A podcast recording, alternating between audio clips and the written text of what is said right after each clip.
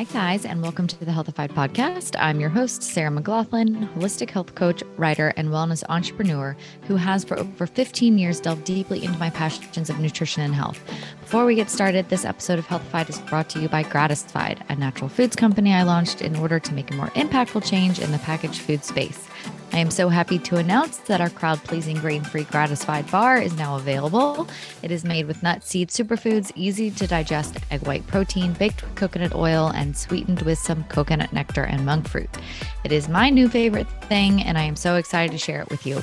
We also have our Empower Bar baking mixes, which come in both original and cacao and provides you the ability to make your own healthy nutrition bars at home. It's super easy and convenient with minimal ingredients. But the baking mixes do so much more from cookies to cakes to pie crusts, breads, muffins, you name it. I have all Empower Baking Mix recipes on my online magazine, healthified.com. And for a discount off of any of my Gratisfied products, visit gratisfied.com and use the promo code healthified at checkout. Also, if you are enjoying this podcast, I would be so grateful if you could scroll down and submit a rating or review. Five stars is awesome and very much appreciated. But of course, honest feedback is also welcome. Today's repeat guest is Tina Haupert, founder of the wellness brand Carrots and Cake. You will hear all about why I wanted her to come back on the podcast, and this episode is a good one. In this conversation, we discuss what fat loss is, the role that hormones play, and why it isn't just about calories in, calories out, how functional testing can be a great tool to help you reach your goals, major beliefs you may have to unlearn when it comes to weight loss and increasing your energy, why, as women, we shouldn't be exercising, eating, or even working in the same way every day, muscle building, eating enough protein, and eating enough in general in your 30s, 40s, and beyond. Let's head to our chat. Tina, hello. Welcome back to the Healthified podcast. Hi, thanks so much for having me. Yes, um, I am so excited about this conversation. I have a particular topic in mind that I can't wait to pick your brain about. For those listening, this is Tina Haupert. She is the founder of the wellness brand Carrots and Cake. And this is her second time on the Healthified podcast. And I reached back out to her because I wanted to do an episode on the concept of eating more and exercising less for weight loss and particularly hormonal health. Um, she does such a great job on her Instagram educating women on the topic of hormonal fat loss in particular. And I thought that she would be a great person to have this conversation with. Um, so, with that, Tina, I know that you shared a little bit more about your background during our first episode, which is number 15. For anyone who hasn't listened, you can go back and get a brief, more rundown introduction there. But just to kick us off, can you just tell us a little bit more about you and how you got to where you are today, and particularly with your coaching practice and kind of niche thing that you help your clients with? Yeah, sure. Happy to share the details. So, yep, I'm Tina Haupert. I'm the woman behind Carrots and Cake. Um, I'm also an FDN practitioner, and basically, FDN stands for Functional Diagnostic Nutrition Practitioner. And what all those big words mean is that I use functional testing with our clients. So, instead of you know, just giving our clients recommendations as far as weight loss goes, we use those functional tests um, to really customize a plan and a protocol for them. Um, because I feel like a lot of women who come to us, they want to lose weight. I would say 90% of the women we work with have some sort of body composition goal in mind. Um, but I feel like they've tried all the things. They're doing all the things, they're buying random supplements, doing random programs, and they're just not getting the results that they want. So we use hormone testing, gut testing, mineral testing, and basically use the data from those tests to customize a plan for them. So, like, what does your body need? What is going on with your gut and your hormones? Like, how do we create a plan that's strategic so you're not just throwing spaghetti at a wall and just spinning your wheels and not getting results. So, I mean, our clients get amazing results because we're focusing on the right things instead of doing 8 million things and feeling like a failure and not getting any results.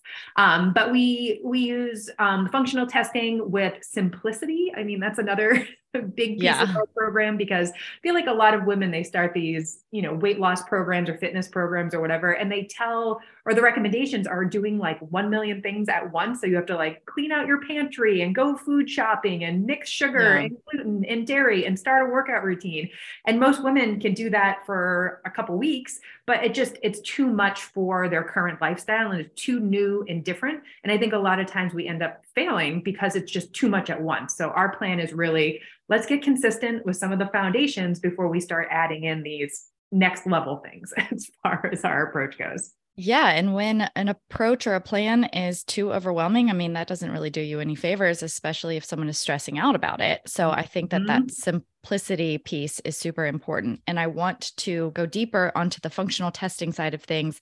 But, you know, I think I would love to kind of hear you break down, no pun intended, what exactly is fat loss um, and what do hormones have to do with it? And why is it not just about calories in, calories out? Yes, exactly. so I Sorry, I'm say, such a nerd. no, I love it. These are perfect questions. Um, but I would say, you know, if fat loss was as simple as like calories in, calories out, I feel like none of us would have issues losing weight. We would just eat less than, or, you know, consume fewer calories than we currently are, exercise more. And I just feel like it doesn't work for a lot of women, especially like in this age range. Like most of the women that we work with are in their 30s, 40s, and 50s. And this is kind of like a weird time in life, you know, this like quote unquote perimenopause time where yeah things are changing as far as your hormones go. And you know when things get out of balance um, it just makes losing weight harder. I, it's not impossible. And i kind of joke around about this. I'm like anybody can lose weight. You go on a crash diet you'll lose the weight. But the issue yeah. is that a lot of times that weight comes back or you yeah. gain more. Um, and you just go into this awful cycle of like yo-yo dieting on a diet off a diet gaining losing you know it's, yeah. it's like a hot mess. Yeah. So yeah when we're in this phase of life like it really is all about you know taking care of our bodies. And a lot of times there is some planning that needs to happen. Like one of the biggest mistakes i see with women is that they just decide that they want to lose weight and they just start cutting calories and exercising more. And a lot of times this is a good segue into the topic today is that you almost need to do the opposite of that. Like i feel like what worked in our 20s um, doesn't work anymore. And i mean in our 20s i joke about this too is that i remember staying up all night, drinking beer, eating nachos, yeah. next morning going for a five mile run. Oh, and I know you blogged about it. yeah, yes, it's all on the internet somewhere. Yeah.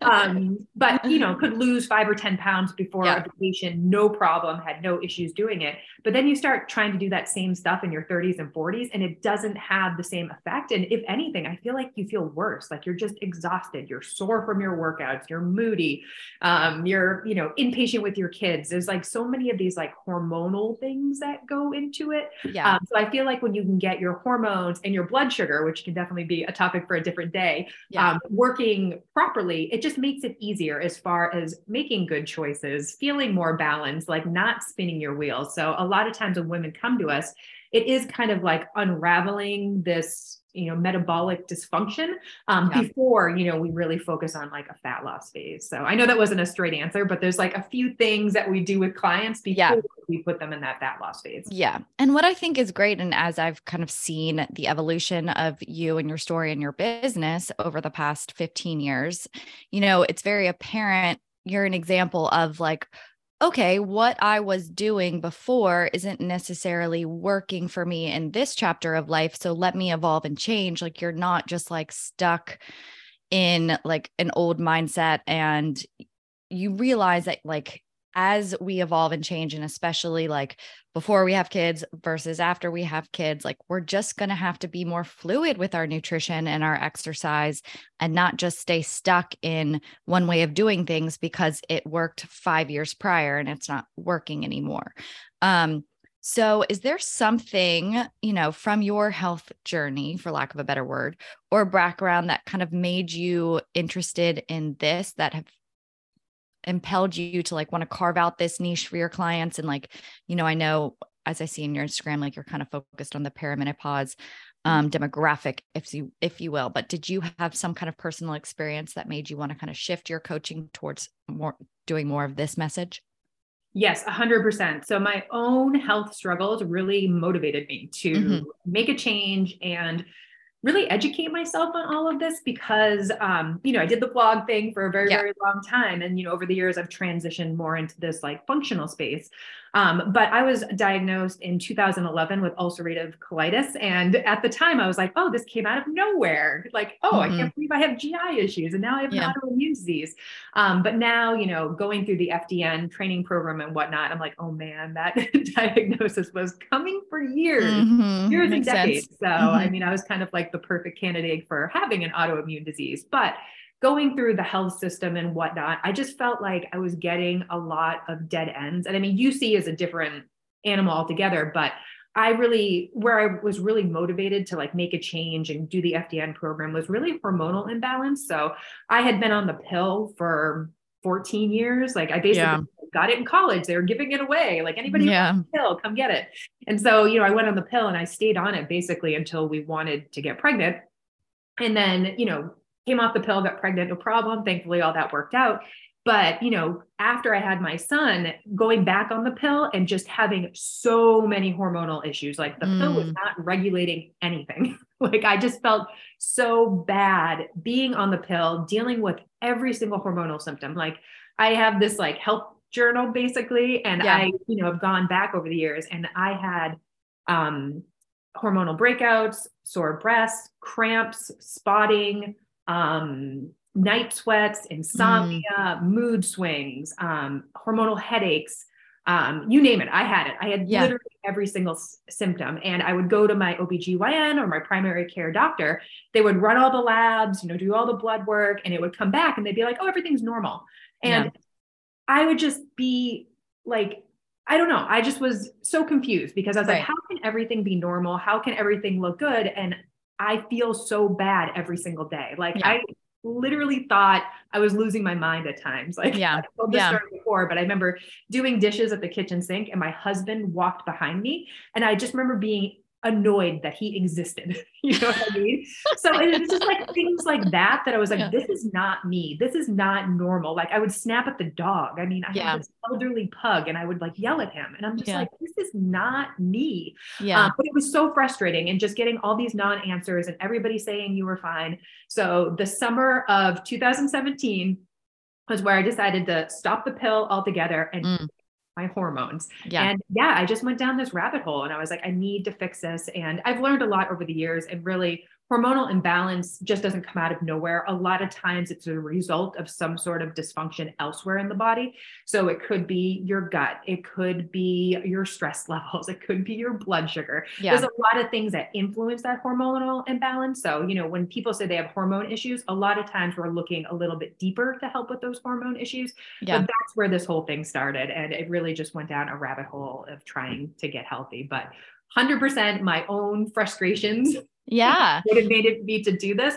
And now you know i work with women because i don't want people to go through the same yeah. craziness. I mean it was it was awful. Just so many doctors so many tests that everything being like you're normal you're healthy everything's fine. And i'm just like i'm not.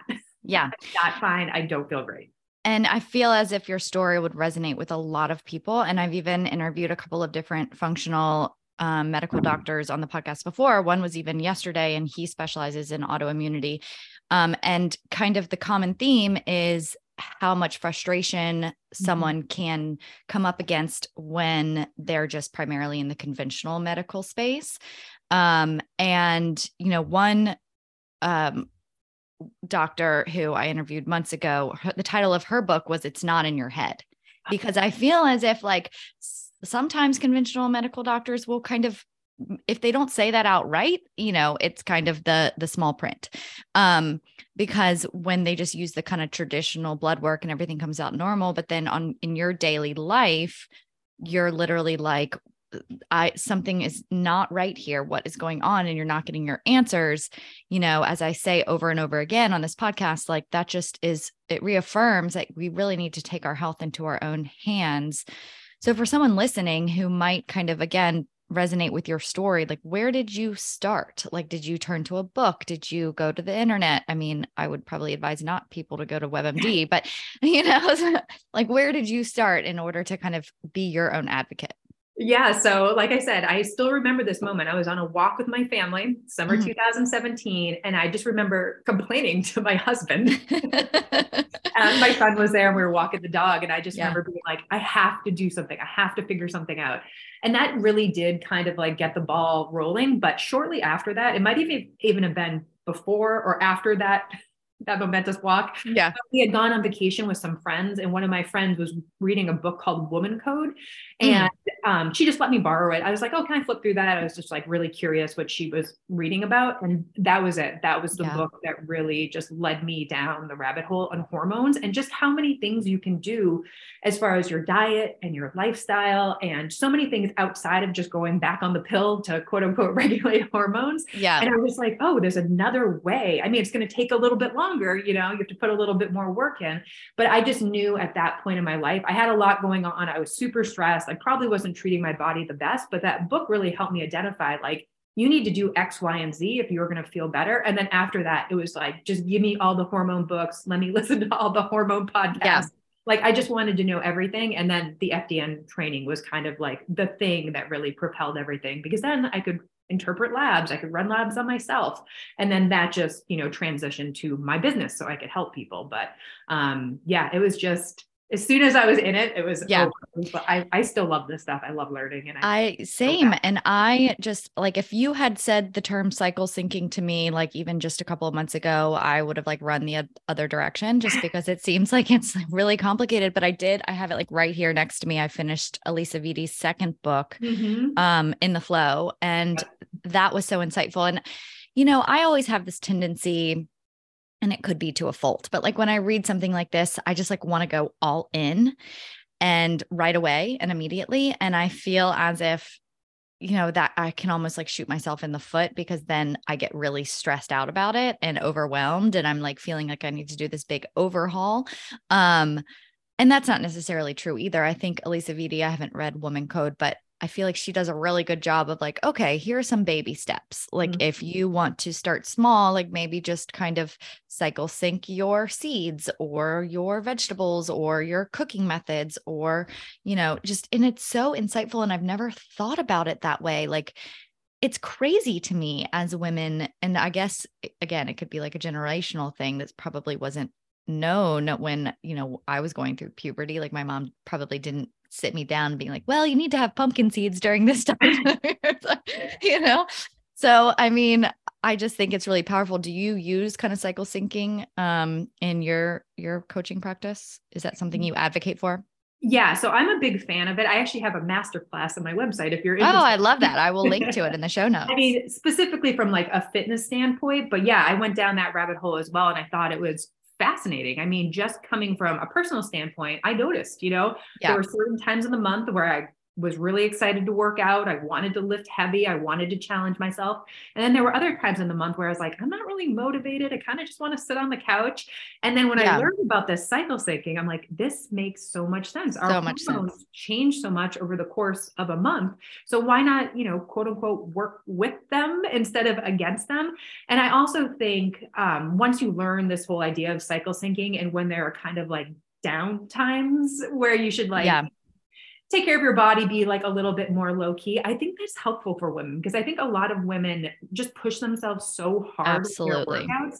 And I think cycle syncing almost gives you like permission to be more low key and to listen to your body. And I do think being a little bit more low key with your workouts is so great for recovery and just, you know, building yeah. strength and not stressing out your body so much. So I think cycle syncing can be so so good for people um, and i think it also just helps you pay attention more to your body and listen to your energy levels because a lot of it's like energy and motivation that ebbs yeah. and wanes throughout the month yeah and i think i think that's like a great way to look at it and i i feel like it helped me personally because i was a bit of an over trainer um yeah. did a little too yeah. much exercise you know I, I have a history of that so cycle syncing was really helpful because you know that week before your period is in theory where you might not be as motivated you might not feel as strong you might want, want to go as fast and heavy and all that and yeah. for me it took you know it was permission in a sense to slow down and to you know go for some walks and do some stretching and not crush every single workout so i think it was really good for me as far as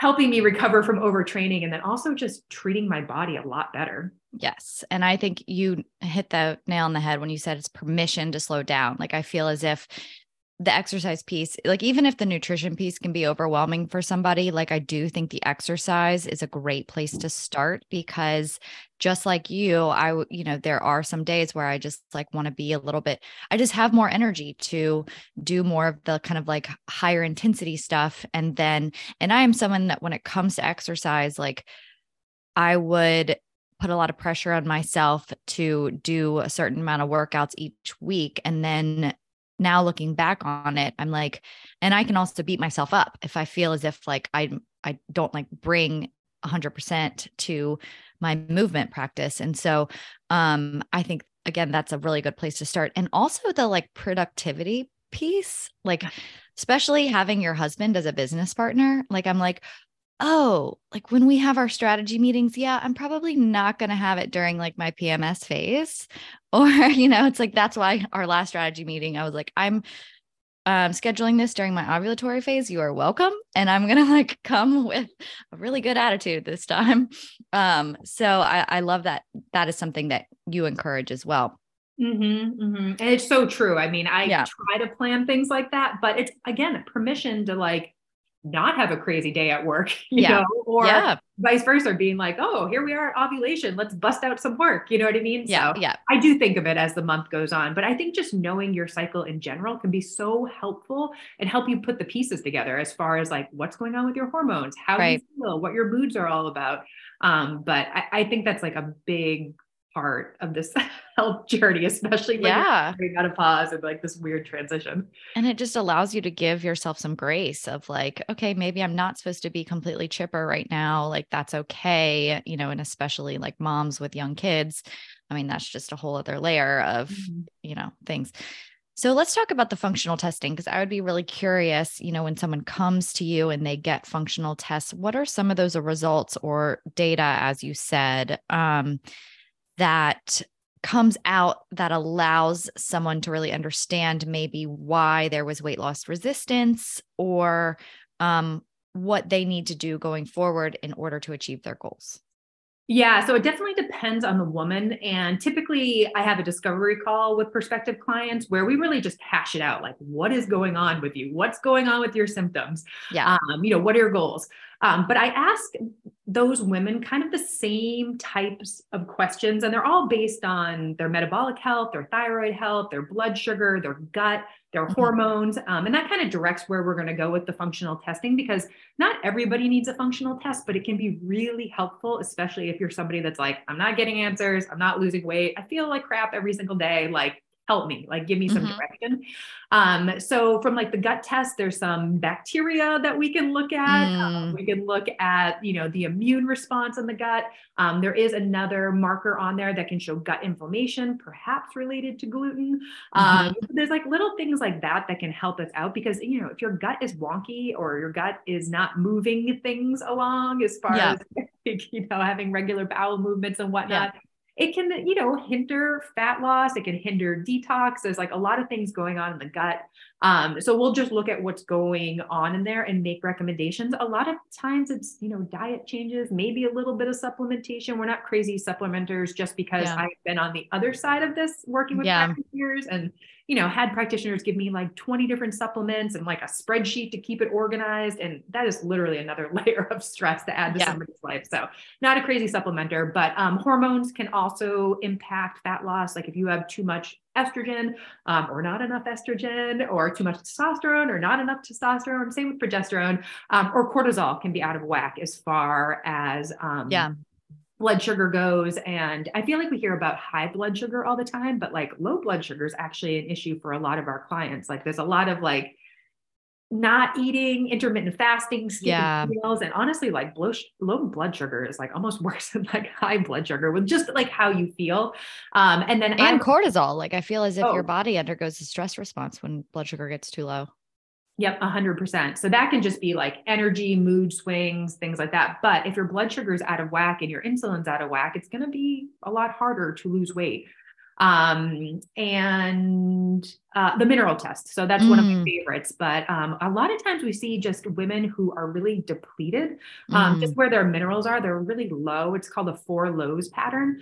Um, but a lot of times, like when your body is not nourished properly, like you'll feel really tired. And like if your yeah. body and your cells don't have the energy to work properly, can also make you know fat loss and weight loss a lot harder um, and you know the women we work with, like they, a lot of them are kind of like type A overachievers, um, working full time. They have kid, like little kids, um, and just the combination of stress, where when your body is stressed, you're going to lose minerals and electrolytes and all that. And then yeah. you have, you know, a couple kids.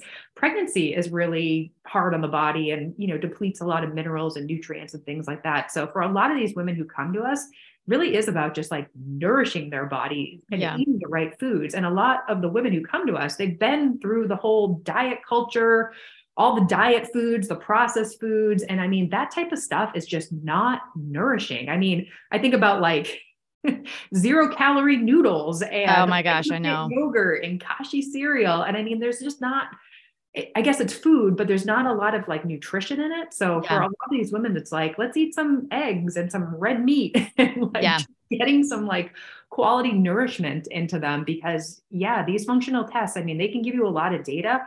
Um, but a lot of it is like just eating the right things and yeah. like prioritizing like what is mo- most important.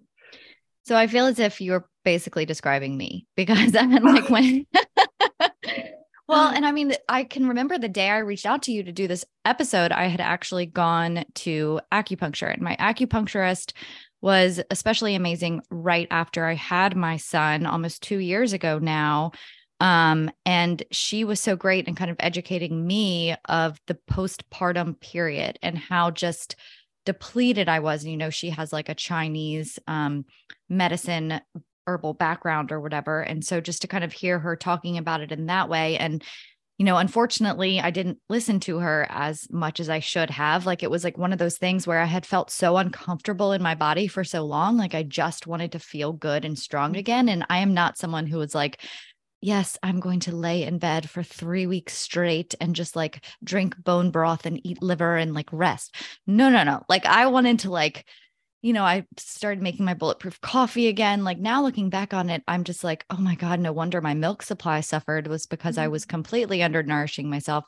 Anyway, all of this to say, when I went back to her in February, she, I was kind of explaining to her some like hormonal issues that I was experiencing. Like I felt like I had never experienced like the week before um, my period during like the month of January or February, like it was almost like PMDD. Like I, I don't, maybe it was like also because it was the height of winter or whatever, but, and she was like, do you track your food? And I said, oh, absolutely not. Like I have a history of disordered eating. Like that's really triggering for me. Like I measure my glucose and I have a continuous glucose monitor and I'm very like into the blood sugar balance thing. And she was like, well, I would just encourage you to track your food and see if you're eating enough. And I was like, okay. So I downloaded this app and I started tracking my food. And lo and behold, I was not eating enough. Um, and so then I, you know, I noticed some positive changes as I gave myself permission to kind of like add food back in. But I feel as if, to your point of women and the dieting culture, and yes, like kashi cereal and, you know, that like fat free yogurt was like my breakfast for five years in my 20s um because it was like all about calories in calories out back then. But you know i think that there's like a lot of unlearning that has mm-hmm. to happen. So whether it's yourself or your clients like what have been some of those beliefs about food and nutrition that like you've had to unlearn and that you encourage your clients to unlearn Oh my, so many things. Yeah. I feel like a podcast in itself. Um, I think one of the the top ones is, oh man, there's so many.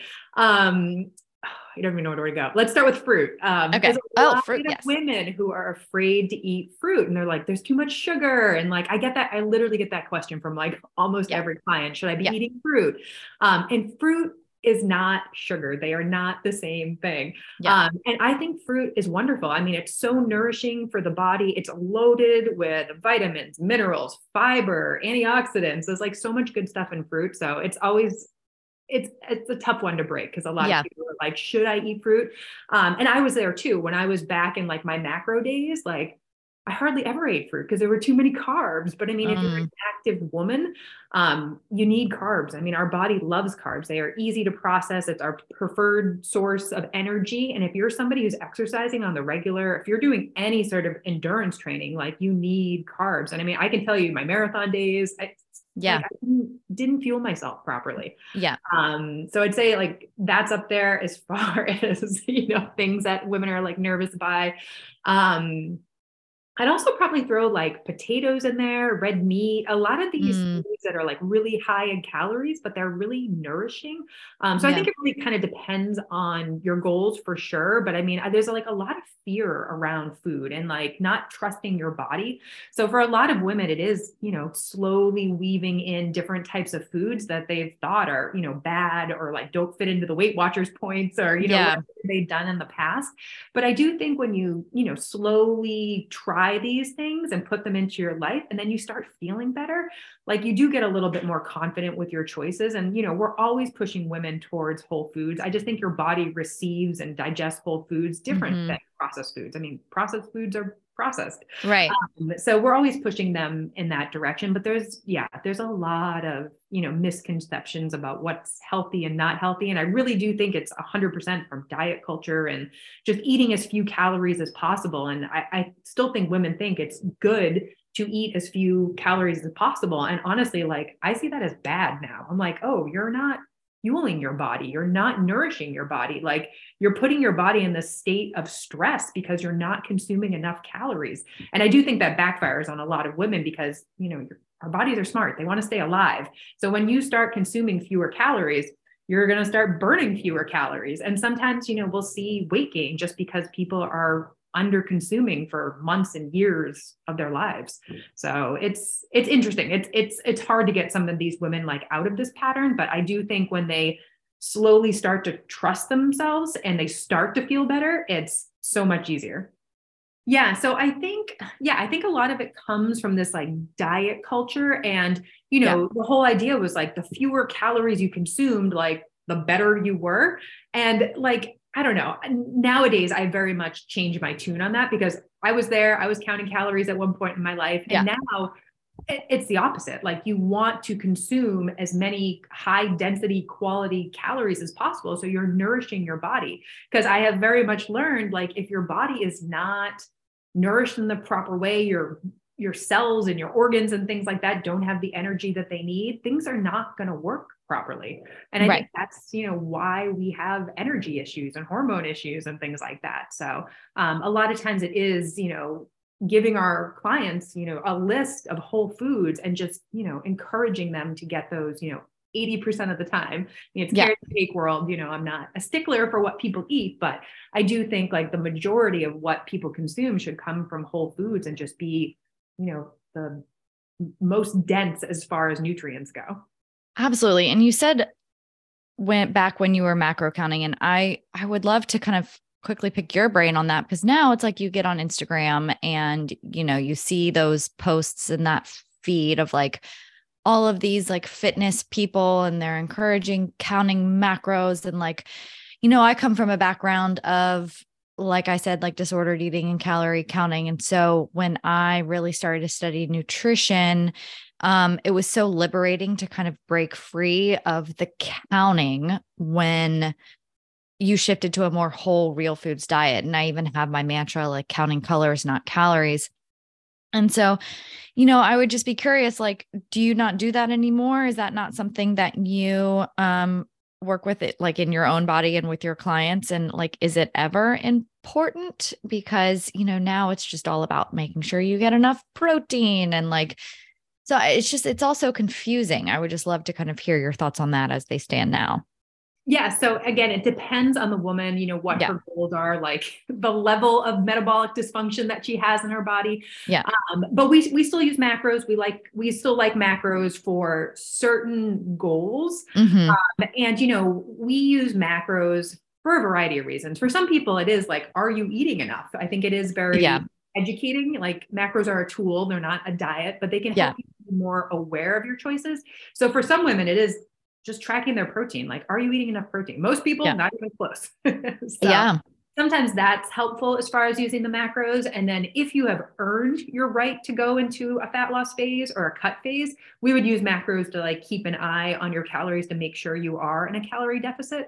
But what I mean by like earning a cut, like not everybody should go into a fat loss phase. Like your right. body might not be ready. And especially if you're somebody that's been eating like 1200 calories, like where are we going to cut? We're going to go to yeah 900, 800. Yeah. Like it's just so not healthy. So for a lot of our clients, they're just in maintenance. Like they're eating intuitively, they're eating a lot of whole foods, you know, they're just eating when they're hungry, you know, based on, you know, um, their body signals and whatnot. But it really depends on the client and like where they are in that health journey. Because yeah, if you have like blood sugar issues, thyroid issues, hormone issues, and then you think you, you're going to go into a fat loss phase, I just don't think it's the smartest.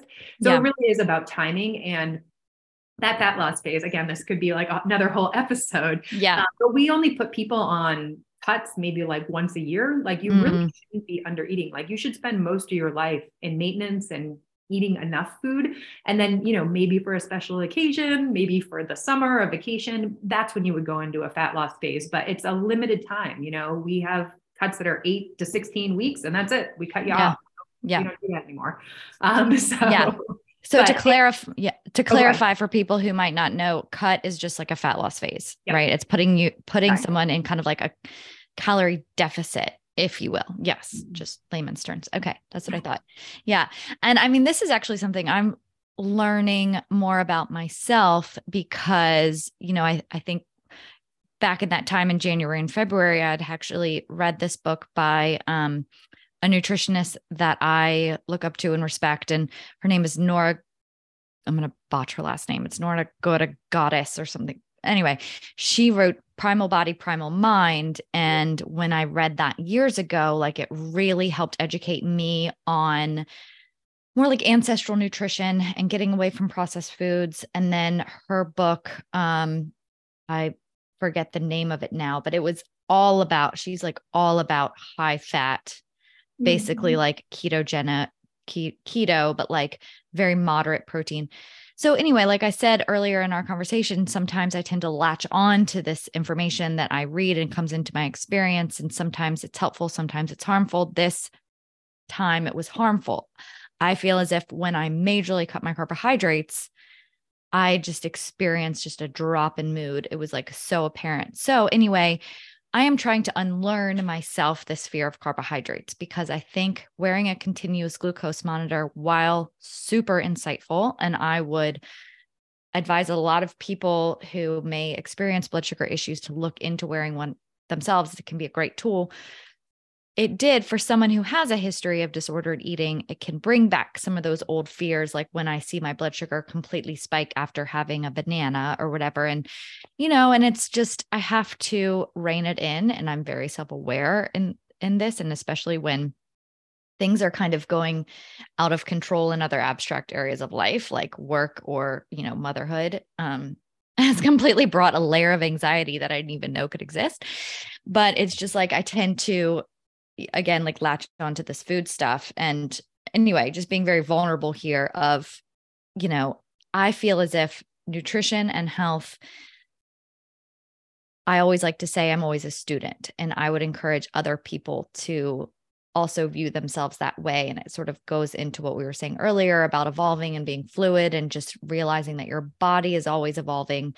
And so when you can kind of just realize that like okay if something's not working you might just have to shift. And that's where so working with you can really come into play because you really help um you know guide and educate and use that testing. And speaking of testing i actually had written oh, I'm, i won't bring this onto the podcast. I'll talk about it when we're offline. But um estrogen dominance was something i wanted you to um kind of tell us a little bit more about and why it's something that women should be aware of and what symptoms they might experience if they're having estrogen dominance and how that can prevent fat loss if that's someone's goals. Yeah, yeah, yeah. So that's yeah, kind of a hot topic over here. I see a lot. So we run the Dutch test, which is a hormone test. It's a, mm. urine test, but we see that estrogen dominance a lot, especially during this phase of life.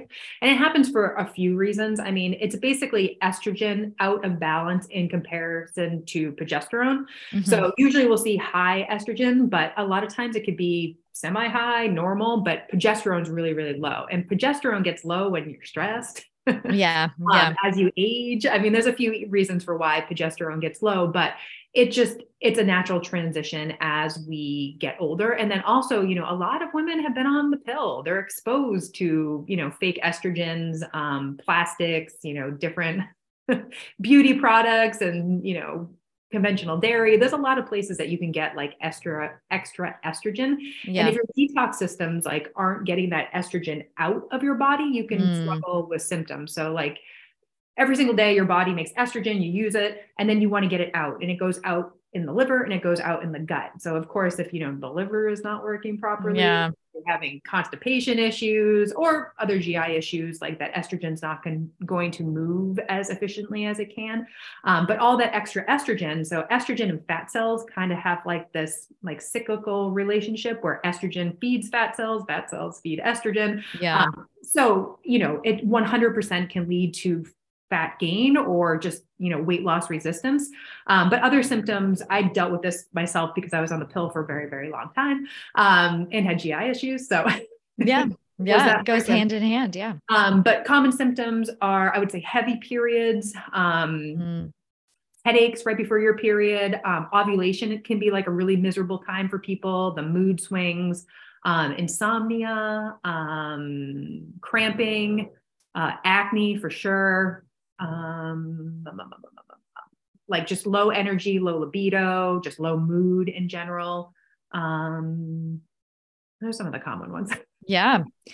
Yeah. And you mentioned, you know, ovulation. I feel as if I even said, told my OBGYN one time that like I experience insomnia during my ovulation. And I feel like she kind of looked at me all weird. And I don't know whether that's like a symptom of that or not. But um, I would notice it then and, my anxiety would get higher, which I oh, know is yeah. also like a, a symptom of estrogen dominance. So, mm-hmm. um, yeah. And you're so right about, I, I think that's, people don't realize that about digestion and elimination and, you know, a, a lot of people in the society are walking around constipated and, you know, I feel as if, right, isn't that a thing that like estrogen is eliminated with your bowel movement. So if you're constipated, that puts you at higher risk for being estrogen dominant as well.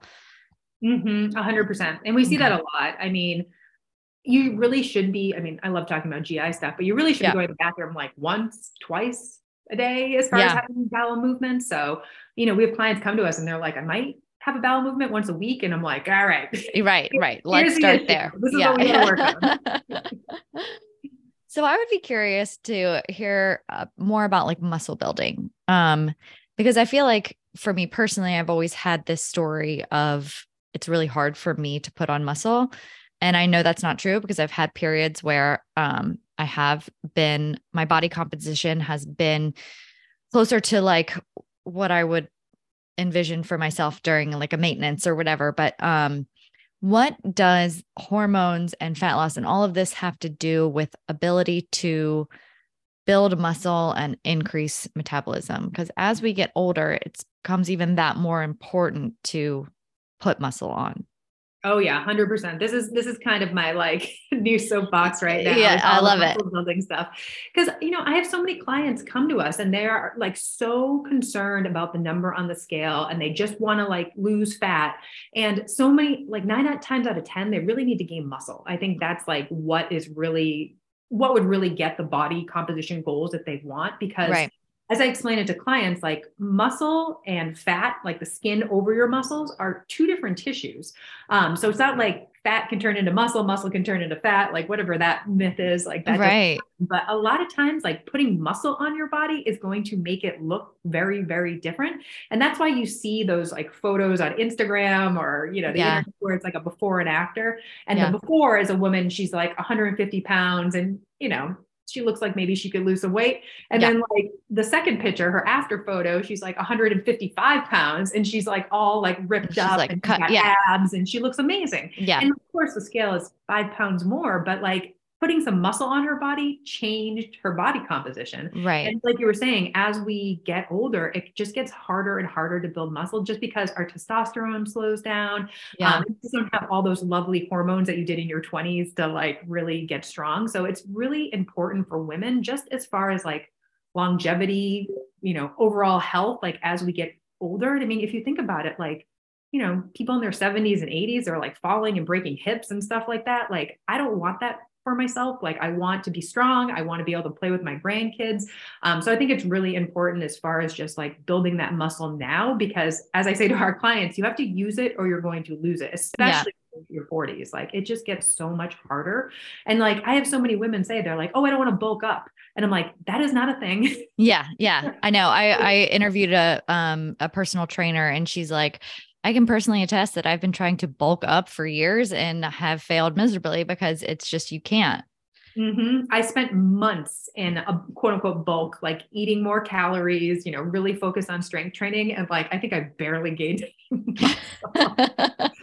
barely. Um, but that's, that's another important point to make that, you know, this strength building stuff, it takes time. It's not something that's just going to happen in like eight weeks. You can make progress in eight weeks, but like yeah. really, I would look years into the future as far as like the strength training goes. And it's like a forever thing. But the thing about muscle is it doesn't come out of nowhere. Like you need to eat enough, you need calories, you need energy to make those muscles. Mm. And then mm. you need to strength train. So you really need to I say progressive overload where you're like adding, you know, weight and trying to get stronger, but you do need to do some sort of like heavy lifting where you're really challenging your body because you need to essentially change the stimulus in your muscles. So like mm-hmm. the muscle breaks down, you get that like soreness and then the muscle builds back stronger. Um, so you need to strength train, but you also need enough food to like yeah. build those muscles. So that's why when we plan out, you know, these nutritional phases for our clients, like a bulk phase is where you're eating a maintenance or maybe a little bit more um, and really focusing on that strength training so you can build muscle. And then after that, that's when maybe we would do a fat loss phase where you're really focused on losing fat. But during that fat loss phase, you're also going to lose muscle because that's just how our bodies work. So, yeah. you know, there's certain things that we're really trying to do in a fat loss phase, but not everybody needs a fat loss phase. Like I think for most women, they probably just need to gain some muscle. yeah. Is it easier or more difficult? Which one is more difficult to lose, fat or muscle? Hmm. That is a good question. I would say probably muscle, just like how the body works. Yeah. Um, because muscle is like the last thing that the body is really going to use for energy. It's going to use uh-huh. carbs first. I mean, carbs and fat. Um, yeah. carbs, fat, and then it would go to protein as far as like breaking breaking down like muscle tissue and whatnot. So, well, uh, but you will lose both during a cut. And I've yeah. been doing my little InBody scans. I'm doing a cut. I haven't done a cut in four years, but here we are. We're finally. Oh, cool. I feel like I have earned it. Yes. Okay. I can't wait. all my dysfunction in my body. Um, but I've been doing the InBody scans where it looks at your muscle mass and your fat mm. separately. And I've already seen my muscle mass decrease. oh my. So do you have this? Is this something you do at home or do you have to go into a so it's at my gym. So oh, okay. I do like a scan there, but I did one when I started the cut and then I'll, you know, I did one kind of like a third of the way through and I'll, you know, do one at the end just to see the progress. But you know, so, losing fat, but also losing muscle. Uh-huh. Okay. So I would be so curious. I would love to know. All right. So let's say that someone is not in a cut phase, is in a maintenance phase, but they want to, they don't want to lose any weight, but they just want that body composition changed, right? To like mm-hmm. get a little bit more toned and sort of just like tighten things up and like gain muscle. What would be kind of your general weekly exercise guidelines and then like a day in the life of eating? Well, I would say maintenance is the best place to be for that, um, uh-huh. just because you're eating enough. And I always say like maintenance is kind of like a magical place to be. And really, you should spend like 90% of your life there. I mean, that just makes sense in, mm-hmm. in my mm-hmm. head. Like you're fueling your body, you're exercising. Um, and, you know, I think that should be the goal for a lot of women.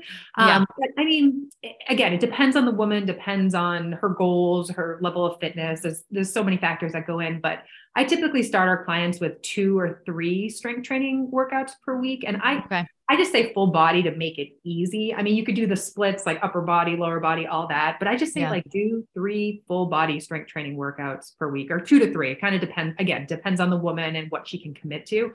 I'm big on like committing to what you can do and just yeah. knocking it off, like doing less better. Because I think a lot of times women are like, I'm going to lose weight. I'm going to work out six days a week. And they do it for like a week Yeah. And then they can't keep up that pace. And then they do nothing and they're kind of back to where they are. So I'd rather have you commit to two days a week and check it off your list every single week before you add in a third day. Yeah. There is something to be said about consistency. Um, but as far as um, nutrition, I would just make sure you're getting enough protein, enough carbs, enough fat. Um, and a lot, again, it depends on the client, but I mean, we do kind of just like a I mean, sorry, there's so many things I could say. It really depends yeah. like on yeah. the person. Yeah. Um, but just like cliff notes, I would say protein is a building block. This is how I explain it to clients is that you need the amino acids from the protein to do a million things in your body, but to build muscle. Yeah. And then carbs and fat are fuel sources, and that's how your body, you know, makes energy and whatnot. Um, and it really depends. Like some people do well with like a lot of carbs, other people do well more like high fat, like how they feel, their energy levels and whatnot. But they're kind of interchangeable. So it really just depends on the person. But if you're somebody who is exercising on the regular, um, mm-hmm and you're pretty consistent with it, I would just make sure you're getting enough carbs like before and after your workout because mm-hmm. your body is just going to make good use of them and they're important for recovery and just how you feel and your blood sugar and all that. So I typically tell clients to like sandwich their carbs. So I'm like, have some carbs before, work out, have some carbs after, um, yeah. and really get like the bulk of their carbs like around that workout. Got it. And so when you say a resistance training workout, how long does that have to be? Uh, again, it depends on the client. Um, I mean, I mean, like 30 to 60 minutes. I mean, you can okay. do a lot of work in 30 minutes if you're efficient and really focused. So I think it just depends, depends on the client. But yeah, it's like a good place to start.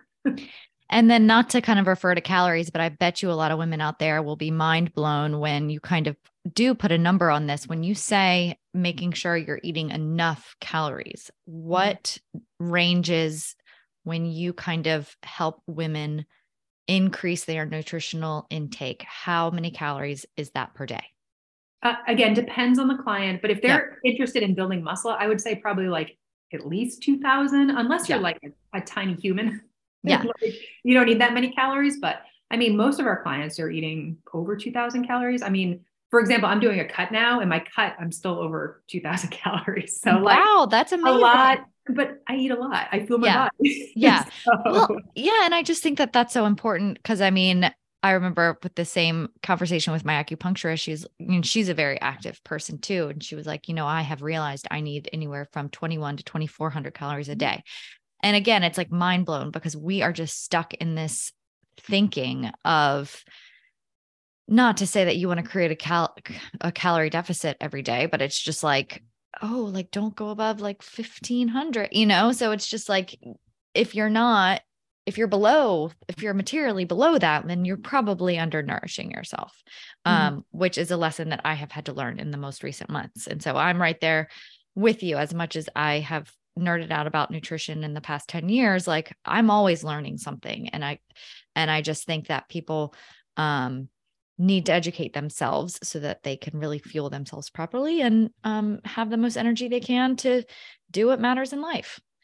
Um, okay, so I know we only have a few minutes, so I want to wrap it up. And before I ask my last questions, where can people find you? Where can they go to work with you? Um, tell us all the details so I'm at, I'm at carrots and cake. So carrots, the letter N and then cake.com and then carrots and cake on Instagram. That's probably where I'm most active. Mm-hmm. Um, I also have a YouTube channel. I have a podcast. I have a cookbook.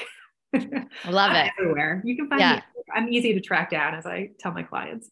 Yeah. And I mean, I just, I want to reiterate, you know, how much how special it is to be able to have these conversations with you, Tina, because I think I said this on our first conversation. It might not have even been when we went live with recording, but back when I was kind of struggling with the disordered eating sides of side of things in like 2007, 2008. And then I found your blog and I was just like, oh my God, this chick like knows how to live life. And it's just like, you just, you gave this whole other meaning to having a balanced lifestyle and the fact that like you know you could enjoy your beer but then like also like run a race and like I don't know. It just it changed my life, to, and I don't know if I've ever told you that. So it's just it's so cool to me that 15 years later I get to actually sit here on Zoom and have this conversation with you because I just I don't think that um and yours was like the first healthy living blog I think I found. It might have even been like on a self website or something like that. Mm-hmm. But um I just I remember it so well, and I remember my bedroom that I was anyway. So you've been very impactful for me. So I just want people to know that if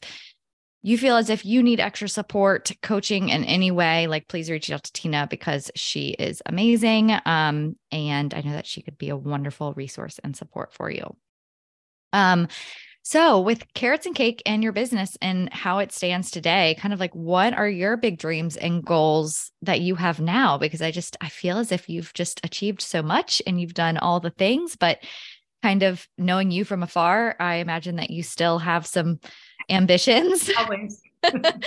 um, so what would those be? All right. So up next, um, I would say like this this year, maybe last year, it's been about just growing the business a bit mm-hmm. bigger because it it's just been just me for a yeah, lot of yeah. Um doing all the things but i have a small team that works for me now. So i have three coaches that help me out. So really just trying to like grow and scale. Mm-hmm. um, and i have gone back to group coaching. Um, i took oh, some time awesome. off um, just because i was really sick. I have ulcerative colitis and i was just dealing with like a lot of health issues. So I didn't yeah. do anything extra as far as like Good. goes, but um, I kicked off a group coaching program called Fit and Fueled. Um, mm. Um, it just started in April. The next one's going to be in September, but this is really going to be my signature program. It's six months long. And a big part of it is really layering in habits and getting consistent and having that community support. So there's 27 ladies in the group. So it's a big enough group, but it's not so huge that you get lost. And yeah. we're weaving in a little bit of the functional testing in there and like really helping these women create their own health journey instead of just giving them like a food list and telling them what not to eat and giving them like random macros. Like yeah. I'm really trying to get them to make significant changes in their life and doing it in really like slow and systematic way that it sticks because i think the goal for a lot of these women is sustainable fat loss like they don't yeah. want to jump from program to program make themselves crazy like they right. want to lose weight they want to gain muscle they want to be fit and fueled and they want to just maintain that so like my goal with this is really to have people finish the six month program and feel like they've really made a change in their life and they feel confident that they can continue on by themselves. Like they don't need another coach. They don't need another program. Um, but they've really like learned some tools and habits that they can you know maintain for the long term. Um, we'll eventually introduce macros but i mean it's you know we're five weeks in and like i don't think macros are coming for another few weeks because i yeah. think some foundational things that we really need to do first. Mindset gathering yeah. data. There's a lot yeah. that goes into this um, before we just give somebody a set of macros and just tell them to hit their macros. So yeah, um, it's really comprehensive. I, I don't want to make it like dramatic, but it's like kind of like my life's work. Yeah, absolutely. program. There's mindset, there's minerals, there's macros, there's blood sugar, there's data, there's like everything. So um, it's a really great pr- program. So that's a big thing. And then um, I think the next thing that's coming up is an eight week fitness challenge that's starting on my birthday in June. Oh, very cool. Um, so if you're interested in just you know, staying accountable to yourself. I just know how summer is like vacations yeah. and travel and kids are out of school. It's just like crazy. Yeah. So it's just an accountability challenge to help us all just stay on track with our workouts. So the workouts are just quick and sweaty, get it done. They're mostly strength training, but there's definitely like a Metcon sweat part of it. Yeah. I can send you the details if you want. Yeah, no, and I can but, link all this in the show yeah, notes. Yeah, that's the next thing coming up in June, and then the group launches in September, and then one-on-one coaching is always open as far as like yeah. the functional testing goes. That's awesome. Um, well, it sounds like some very powerful programs, and I love how you're doing that in the summer because I feel like a lot of people do have that mindset of like, oh, I'll start you know, yeah. when the fall starts or when the holidays are over, and there's always going to be a thing, always. you know, whether it's a vacation or a, a, dinner or an event or, you know, a holiday, like there's a lot of holidays these, you know, mm-hmm. throughout the year. So mm-hmm. yeah. better, better to start now. Um, yeah. And it's just about being motivated and staying consistent, just getting yeah. into a routine because summer is beer and barbecues and mm, bring it on. Yeah, all the fun stuff. Um, okay, so I would love to hear if you could kind of communicate your message in one to three sentences. Like if you were to stand on a platform and kind of want to shout to the roof from the rooftops, what would you want the audience to hear? Oh my gosh, now there's so much pressure on this. I think even just thinking back to like my early carrots and cake days, it's mm-hmm. funny because like I just started this blog like on a whim one day, like a free blog, you know, and it's yeah. funny that you know, I started it, it's called Carrots and Cake. And I just feel like so much of that mentality still applies to what I do today. So I would say, you know, to be healthy and fit and happy and all that, I just don't think it needs to be perfect. I really do think like the more imperfect you can be in your own life and figure out what works for you, like yeah. the more consistent you can be. I just feel like coming from like that type A personality and working with a lot of these women who are very type A, they're so hard on themselves. And yeah. I just feel like it's detrimental in the sense that like if you're not doing it perfect, like you quit. Yeah. And I just feel like there's a nice gray area there. And I think that's where women thrive if they are open and aware of it um, and being okay with making mistakes and trying new things and just having that like open growth mindset to mm. try those different things. And I just keep going back to carrots and cake. And when I yeah. started it, I just knew myself and like I started it so I can get in shape for my wedding day. Yeah. But I knew myself from the start and I was like, I'm not giving up my favorite foods. Like yeah. I'm not going to starve myself. Like I love food too much. And I just, I don't know, I just stick by that 80 20. And I think that's kind of how I live my life as far as like food, fitness, lifestyle. It's just like do the things you're supposed to do, but like have some fun too. Like life is way too short you know, or way too long. I guess depends how you're going to look at it. Yeah. Yeah. like not enjoy yourself. So even though like I'm promoting Whole Foods all day, I'm like, go have your nachos, go have your wine, do whatever you want to do. Yes. Like, just make the majority of it healthy stuff. Ah, preach. I love it. Let's end on that note. So wonderful. Thank you so much for coming on. Always such a great time talking to you. And I'm so grateful for your insight and wisdom. And I'm so glad that, you know, we connected and we'll stay connected and all the good things. Yeah. Thank you for having me. Thank you so much for listening to the Healthified podcast and hope you enjoyed this episode. If it resonated with you, please share it with a friend or rate and review the podcast, which helps us share the health with more people. For further learning, be sure to check out the linked resources in the show notes, and you can connect with us on Instagram at Healthified and at Gratisfied. Until next time.